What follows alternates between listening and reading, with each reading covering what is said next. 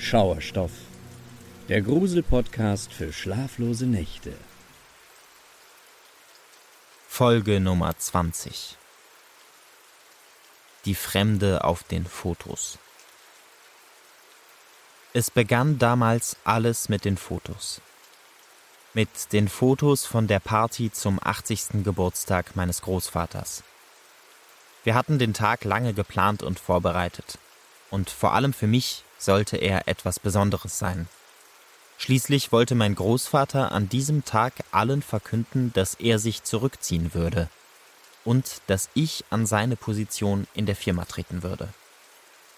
Ich war mir im Vorfeld durchaus bewusst, dass es einen Wendepunkt in meinem Leben darstellen würde. Aber ich hatte keine Ahnung, was für eine furchtbare Wende das war. Mein Großvater war ein erfolgreicher Unternehmer. Als junger Mann hatte er ein Handwerksunternehmen gegründet, es im Lauf der Zeit ausgebaut und damit recht viel Geld verdient. Es lief nicht von Beginn an alles nach Plan. Die ersten Jahre waren schwierig und es dauerte, bis seine Ideen profitabel wurden. Aber er wurde dafür belohnt, dass er sich nicht von seinem Weg abbringen ließ. Und irgendwann hatte er eine Firma mit fast 100 Mitarbeitern aufgebaut. Ich hatte zu meinem Großvater schon früh ein besonderes Verhältnis. Er interessierte sich immer sehr für meine Schulnoten und erzählte mir viel über seine Arbeit. Erst später verstand ich, dass er in mir damals schon ein bisschen sich selbst sah. Er hielt mich für scharfsinnig und wusste, dass ich mit Zahlen umgehen konnte. In seinen Augen war ich der richtige Erbe.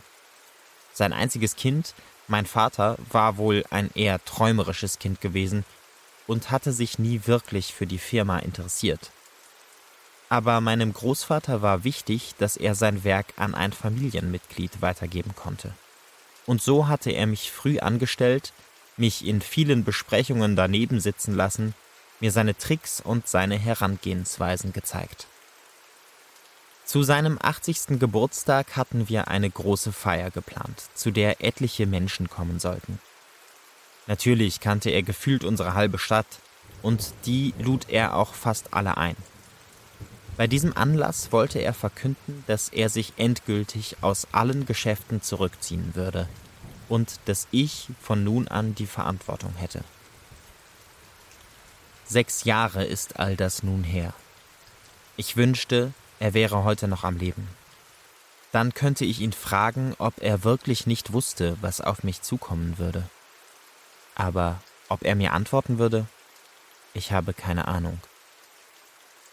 Wenige Tage vor der großen Party bat mein Großvater mich, ihn zu besuchen. Ins Büro kam er kaum noch, ihm ging es nicht mehr so gut wie früher und er bewegte sich nur noch wenig.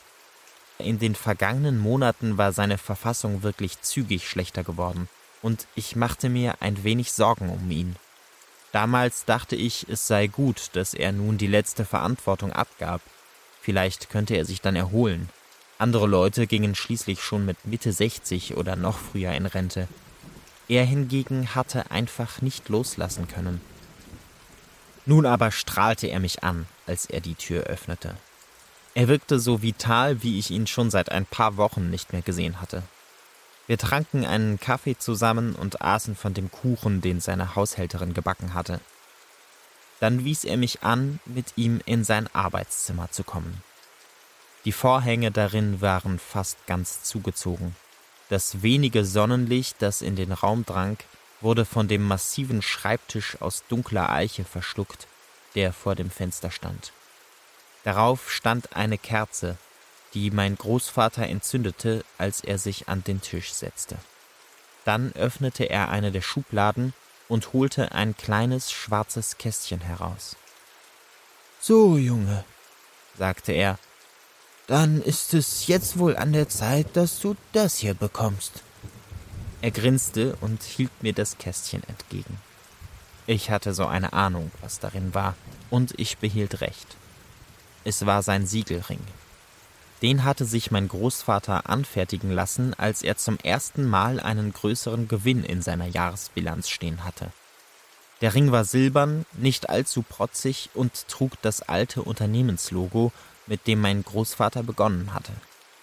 Ich war überwältigt und gerührt. Mein Großvater hatte ihn immer getragen, wenn er wichtige Geschäftstreffen hatte oder wenn er im Büro mit Mitarbeitern sprach. Für mich war der Ring so etwas wie ein Zepter, das er mir jetzt überreichte. Ich frage mich manchmal, ob alles mit dem Ring zu tun hat. Und was passiert wäre, wenn er einfach in der Schublade geblieben wäre. Es war ja nur ein symbolischer Akt. Den Chefposten hätte ich auch ohne den Ring bekleiden können. Aber natürlich nahm ich das Geschenk an. Auf der Party trug ich den Ring das erste Mal. Denjenigen, die mich sahen und meinen Großvater ein bisschen besser kannten, wurde seine Entscheidung dadurch wahrscheinlich schon klar, bevor er sie verkündet hatte. Als er seine Pläne dann mit allen Gästen teilte, war das ein wirklich bewegender Moment. Minutenlang standen und klatschten alle, dann rief er mich nach vorne, um ein paar Worte zu sagen. Es war großartig und für ihn und sein Geschäftsleben ein wirklich angemessener Abschluss. Ich hatte für den Geburtstag einen Fotografen organisiert, der alles gebührend festhalten sollte. Die Bilder trafen ein paar Tage später bei uns ein. Ich sah sie mir abends auf der Couch mit meiner Freundin zusammen an. Sie guckte mir über die Schulter, während ich durch die Fotos blätterte. Bei einem von ihnen, das während der Rede meines Großvaters aufgenommen worden war, streckte sie plötzlich ihre Hand aus und zeigte auf das Foto. Was macht die denn? fragte sie. Auf dem Foto war ich gerade vorn neben meinem Großvater angekommen. Alle standen applaudierend da und sahen zu uns. Nur eine Frau mit langen roten Haaren sah in eine völlig andere Richtung. Direkt in die Kamera. Vielleicht hatte sie gerade in diesem Moment den Fotografen entdeckt aber ihr Blick war merkwürdig. Sie schien ganz bewusst in die Linse zu starren. Keine Ahnung, sagte ich. Klar, die meisten Gäste kannte ich, aber natürlich waren unter den Bekanntschaften meines Großvaters auch Leute, die er mir nicht vorgestellt hatte. Wir blätterten weiter. Auf den nächsten drei Bildern war alles normal. Dann, beim vierten, das uns beim Essen zeigte, wurde ich stutzig. Die Frau mit den roten Haaren stand nun direkt hinter mir und meinem Großvater und schien nichts anderes zu tun, als uns zu beobachten. Sie trug ein rotes Paillettenkleid, hatte die Arme hinter dem Körper verschränkt und stand einfach da, den Blick auf meinen und meines Großvaters Rücken gerichtet. Ich sah meine Freundin an. Bisschen merkwürdig, die Gute, was? Sie zog nur die Augenbrauen hoch. Auf dem nächsten Bild stand ich mit meinem Großvater in einer Menschentraube. Ein paar Geschäftspartner hatten uns beglückwünscht, uns zum reibungslosen Übergang gratuliert. Ich erinnerte mich genau an die Szene, schließlich war es das erste Mal, dass ich von solchen Leuten als Geschäftsführer und als Partner auf absolute Augenhöhe gewürdigt wurde. Das Bild machte mir gute Laune, doch mein Lächeln gefror, als ich auf meine Schulter sah. Schlanke, blasse, lange Finger lagen darauf. Sie schienen mich zurückziehen zu wollen, weg von den Menschen. Und daneben sah man einen Schopf roter Haare. Völlig perplex sah ich von dem Foto auf. Ich konnte mich ganz genau an diese Situation erinnern. Hätte ich nicht merken müssen, wenn jemand unvermittelt eine Hand auf meine Schulter legt? mich vielleicht sogar nach hinten ziehen will? Wer ist diese Frau? Was bildet die sich ein? stammelte ich. Naja, wenn du es nicht weißt, meinte meine Freundin. Ich war genervt. Das Letzte, was ich jetzt brauchte, war irgendein Verdacht meiner Freundin, ich hätte mit diesem Rotschopf angebandelt. Aber ich wurde sie nicht los. Auf den meisten restlichen Fotos war sie in meiner Nähe zu sehen. Manchmal stand sie direkt neben mir, manchmal etwas abseits und starrte lächelnd in die Kamera. Ich stand auf und merkte, dass meine Knie zitterten. Was war hier los? Ich glaube, ich brauche mal ein bisschen frische Luft, sagte ich, ging in den Flur und zog meinen Mantel an. Aber was zur Hölle war das? Im Halsausschnitt meines Mantels hing eine leuchtend rote Haarsträhne. Wie ein Warnsignal lag sie auf dem Stoff, sie hob sich deutlich vom Grau meines Mantels ab. Nun war ich endgültig völlig verunsichert. Bis dahin war die Frau nur auf den Fotos aufgetaucht, wie ein Fremdkörper, den jemand mit Photoshop dahingesetzt hatte. Die Haarsträhne aber war real. Sie lag da, ich konnte sie anfassen. Und das eigentlich Erschreckende fiel mir erst auf, als ich das Haus verlassen hatte. Ich hatte diesen Mantel am Tag der Party ja gar nicht getragen. Am Abend, als ich wieder zu Hause war, saß ich noch immer etwas verstört auf dem Bett. Einem Gefühl folgend lehnte ich mich hinüber zu meinem Nachtschränkchen. Oben in der Schublade lag der Siegelring in seinem Kästchen. Ich hatte keine Ahnung warum. Es war nicht so, dass ich etwas Bestimmtes vorhatte, aber ich griff danach und öffnete es. Statt auf dem schwarzen Samt lag der Ring auf einem Büschel roter Haare. Ich schlief schlecht in dieser Nacht. Einmal schreckte ich aus dem Schlaf hoch und sah die rothaarige Frau neben meinem Bett stehen.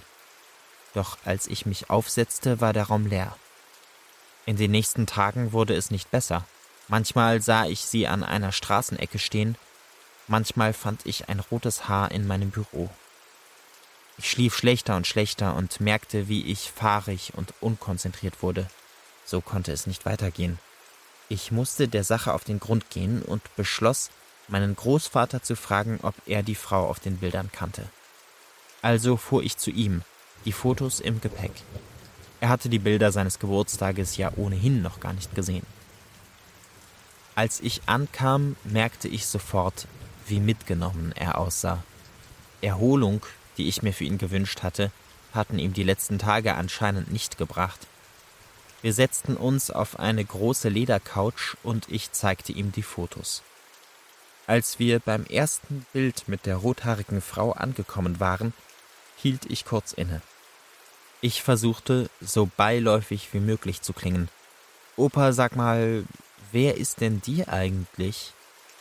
Ich zeigte mit dem Finger auf sie und sah ihn an. Und ich sah, wie seine Augen sich weiteten, wie die Farbe aus seinem Gesicht wich. Ah, oh, hörte ich ihn sagen. Das ist es. Jetzt ist sie bei dir.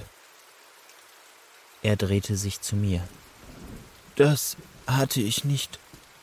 Ich wollte nicht, dass du. Er machte jetzt einen entrückten Eindruck, als sei er mit dem Kopf nicht richtig da. Ich meinte, eine Träne in seinem Auge zu sehen. Dann schien er sich zu besinnen. Opa, wer ist das? fragte ich nochmal. Er sah auf das Foto. Die Frau, fragte er. Keine Ahnung, mein Junge. Die habe ich noch nie gesehen. Ich wusste nicht, was ich sagen sollte. So hatte er sich noch nie verhalten. Ähm, das klang aber gerade noch ganz anders. Nein, nein, ich habe keine Ahnung. Aber danke dir für die Bilder, sagte er und stand auf. Er sah mich nicht an. Ich lege mich noch mal ein bisschen hin. Du findest ja raus. Mein Kopf brummt, ich fühle mich nicht gut. Wie vom Donner gerührt saß ich da und sah ihm hinterher. Was hatte diese Reaktion zu bedeuten? Langsam stand ich auf, zog mich an und ging zur Tür. Als ich nach draußen trat, zog mich jemand nach hinten. Ich stolperte zurück, konnte mich gerade noch am Türrahmen festhalten. Wollte mein Opa mir doch noch etwas sagen? Ich drehte mich um. Doch da stand niemand. Verängstigt fuhr ich zurück nach Hause. Ich hatte keine Ahnung, warum mein Großvater so reagiert hatte. Was sollte sein Problem mit dieser Frau sein? Hatte er eine persönliche Verbindung zu ihr? Sie war doch viel jünger als er. Aber ich fand keine Antwort. Ich hoffte, das Problem würde sich einfach von selbst erledigen die Frau mit der Zeit einfach verschwinden. Aber ich wurde sie nicht los. Im Gegenteil, es wurde eher schlimmer. Meine Freundin wurde immer misstrauischer, weil sich rote Haare in unserer Wohnung und auf meiner Kleidung fanden. Ich wusste nicht, wie ich ihr das erklären sollte. Langsam kam ich mir paranoid vor, ständig war ich nervös und immer rechnete ich damit, sie irgendwo zu sehen. Und manchmal sah ich sie auch. Doch sie kam mir nie so nahe, dass ich mit ihr hätte reden können. Ein paar Wochen später starb mein Großvater. Er hatte uns allen verheimlicht, dass er Krebs hatte. Wir erfuhren es erst wenige Tage vor seinem Tod. Mich traf das besonders. Ich war nervlich so am Ende wie nie zuvor, und jetzt würde ich auch noch meinen Großvater verlieren. Als ich ihn am Tag seines Todes zum letzten Mal am Krankenbett besuchte, hatte er eine alte, vergilbte Zeitung auf der Brust liegen. Er blickte auf, als ich mich verabschiedete. Warte. Dann gab er mir zitternd die alte Zeitung in die Hand. Hier, Junge, sagte er. Das ist die Lokalzeitung von dem Tag, an dem ich den Ring gekauft habe als die Firma profitabel wurde. Es ist mir wichtig, dass du das hast. Ich war gerührt. Dieses Traditionsbewusstsein und diese Symbolik war mal wieder typisch für ihn. Als ich mich wieder ins Auto setzte, war ich extrem aufgewühlt. Ich legte die Zeitung auf den Beifahrersitz und fuhr zurück. Als ich das Auto geparkt hatte, nahm ich die Zeitung und sah eine wellige rote Strähne darauf liegen. Dabei hatte ich sie die ganze Zeit bei mir gehabt. Und außer mir war doch niemand im Wagen gewesen. Ich schlug die Zeitung auf und blätterte. Und da, auf der sechsten Seite, ganz unten. War sie das nicht? Das Bild war schwarz-weiß. Sicher war ich mir nicht. Mir war jetzt eiskalt, mein ganzer Körper zitterte. Die Ähnlichkeit war nicht zu leugnen. Aber wie konnte sie ständig in meiner Nähe sein, so viele Jahre später? Das war ja schlicht unmöglich. Konnte das ihre Mutter sein? Oder ihre Großmutter? Und was hatte mein Opa damit zu tun? Dann las ich die Überschrift. Sie traf mich wie ein Schlag. Junge Frau tot in ihrer Wohnung aufgefunden, stand da. Und darunter rätselhafte Todesumstände. Polizei fahndet nach dem Mörder.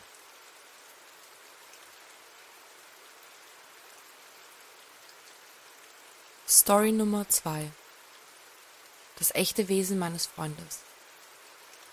Als ich noch jünger war, dachte ich, Beziehungen wären einfach nichts für mich. Ich hatte mit 21 Jahren schon einige Affären und Dates hinter mir, aber ganz geklappt hatte es nie. Ich war sogar einmal verliebt gewesen, aber meine Gefühle blieben unerwidert. Es hatte mir damals so sehr mein Herz gebrochen, dass ich mir sicher war, Beziehungen wären einfach nichts für mich. Bis ich Kasper traf. Nachdem ich mehrere Stunden mit Freundinnen in einer Bar verbracht hatte, stand ich an jenem Abend an einer Bushaltestelle und wartete. Es war kalt, windig und der Regen tropfte nur so auf den Asphalt. Ich hatte keinen sonderlich tollen Abend hinter mir, da jeder meiner Freunde in einer Beziehung war. Sie erzählten ständig davon, nur noch mit der anderen Person Zeit verbringen zu wollen. Ich konnte es nur schwer ertragen, mit ihnen dieses Gespräch zu führen, zu dem ich nichts beizutragen hatte. Dementsprechend genervt stand ich nun unter dem Dach der Bushaltestelle und starrte auf den Fahrplan. Bis mir jemand auf die Schulter tippte und nach der Zeit fragte. Als ich mich umdrehte, blickte ich in das freundliche Gesicht eines Typen in meinem Alter. Trotz des Regens und der Kälte strahlte er mich fröhlich an. Er war größer als ich, hatte blondes, leicht lockiges Haar und trug eine schwarze Bomberjacke. Kurz nach drei, meinte ich. Und bemerkte, wie meine Stimme leicht nervös klang. Nachdem er sich bedankt hatte, stellte er sich vor. Sein Name war Kaspar. Er wohnte seit einiger Zeit in Berlin und studierte Philosophie. Ich merkte schnell, dass wir auf derselben Wellenlänge waren. Für die nächsten zweieinhalb Stunden saßen wir an der Bushaltestelle und unterhielten uns, während ein Bus nach dem anderen vorbeifuhr. Ich verliebte mich schnell Hals über Kopf in Kaspar. Und es war das erste Mal, dass ich verstehen konnte, warum alles andere plötzlich egal war. Ich interessierte mich für nichts mehr außer dem, was aus seinem Mund kam. Seinen Worten hätte ich den ganzen Tag lauschen können. Und das Schönste an allem war, dass er dasselbe empfand. Also verbrachten wir für die nächsten Wochen jede freie Minute miteinander. Wir kochten, erzählten von unseren schönsten, aber auch dramatischsten Erlebnissen und lernten einander immer besser kennen. Es war schnell so, als kannten wir uns bereits seit Jahren. Und immer dann, wenn ich in seine dunklen Augen sah, während eine blonde Locke direkt darüber lag, merkte ich, wie falsch ich mit meinen Gedanken über feste Beziehungen gelegen hatte. Diese hier machte mich glücklicher, als ich es mir hätte erträumen können. Besonders mochte ich an ihm, dass er anders war. Zum Beispiel hingen in seiner Wohnung nur Gemälde, keine Fotografien oder sonstige Dekoration. Einmal, als wir unterwegs waren, hatte ich nach einem Foto aus seiner Heimat gefragt, bis mir einfiel, dass er kein Smartphone hatte. Er besaß lediglich ein altes Modell von Motorola. Auch als wir bei ihm daheim angekommen waren, hatte er kein Bild. Damals drehte er sich in meine Richtung und meinte, er lebe lieber im Moment, als sich Gedanken verloren der Vergangenheit zu widmen, indem er sich eine Fotografie nach der anderen ansehe. Und genau diese Art war es, die ich so an ihm liebte. Als wir genau vier Monate zusammen waren, schenkte mir einen Wochenendtrip nach London. Er hatte dort Bekannte, die er noch von früher kannte. Ich war ziemlich aufgeregt, da ich immer schon mal nach London wollte. Und als wir dort ankamen, war es noch besser, als ich es mir hätte erträumen können.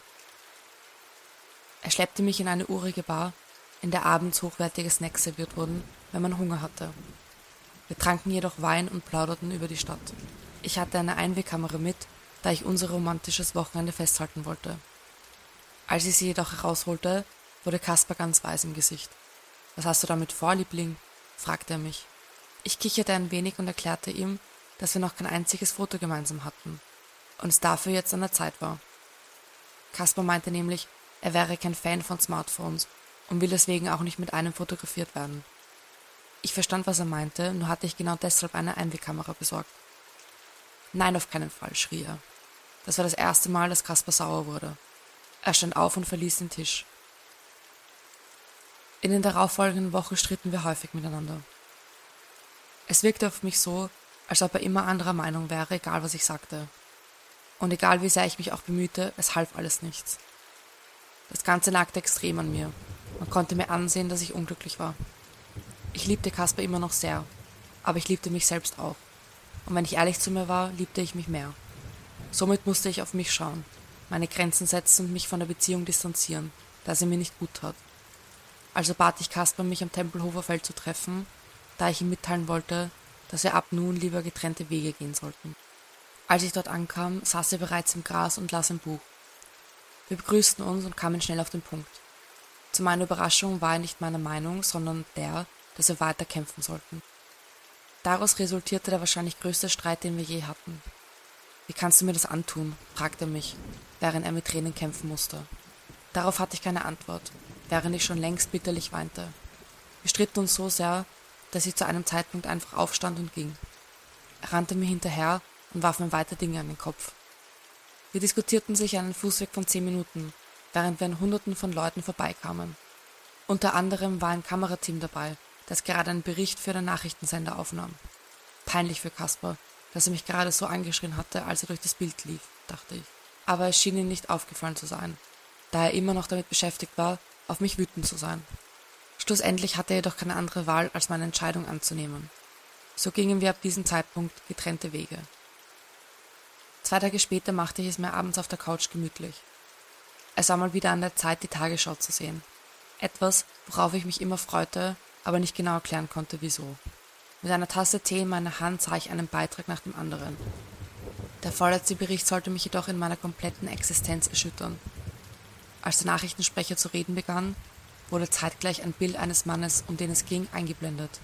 Es dauerte gefühlt nur eine Sekunde, bis meine blaue Teetasse zu Boden fiel und in mehrere kleine Stücke zerbrach. Eine innere Wut breitete sich in mir auf, die immer mehr und mehr Raum in mir einnahm. Ich kochte regelrecht, so dass mein ganzer Kopf rot wurde. Wie paralysiert saß ich da und ekelte mich von noch so jeder Kleinigkeit, die ich in den letzten Monaten erlebt hatte. Auch hatte ich Angst. Wovor genau, konnte ich nicht beschreiben. Sie war nur so stark, dass ich nun mit Sicherheit wusste, dass Beziehungen nichts für mich waren. Denn während ich den Nachrichtensprecher weiterhin zuhörte, wusste ich, dass ich wohl nie wieder irgendjemandem vertrauen kann. Wie die Polizei gestern mitteilte, gab es in den Ermittlungen zu dem Züricher Serienmord einen Durchbruch. Der 27-jährige Tom L. wurde in der Nacht von gestern auf heute in Berlin festgenommen. Mitarbeiter des Fahndungsteams hatten L. in einem ARD-Beitrag über das Tempelhofer Feld erkannt, in dem er unfreiwillig zu sehen gewesen war. Der Verdächtige soll sich zuvor monatelang unter falscher Identität in Berlin aufgehalten haben. Bei der Durchsuchung seiner Wohnung wurden mehrere Tatwaffen entdeckt. Die Fahndung nach dem 27-jährigen Schweizer sei nun abgeschlossen, laut Polizei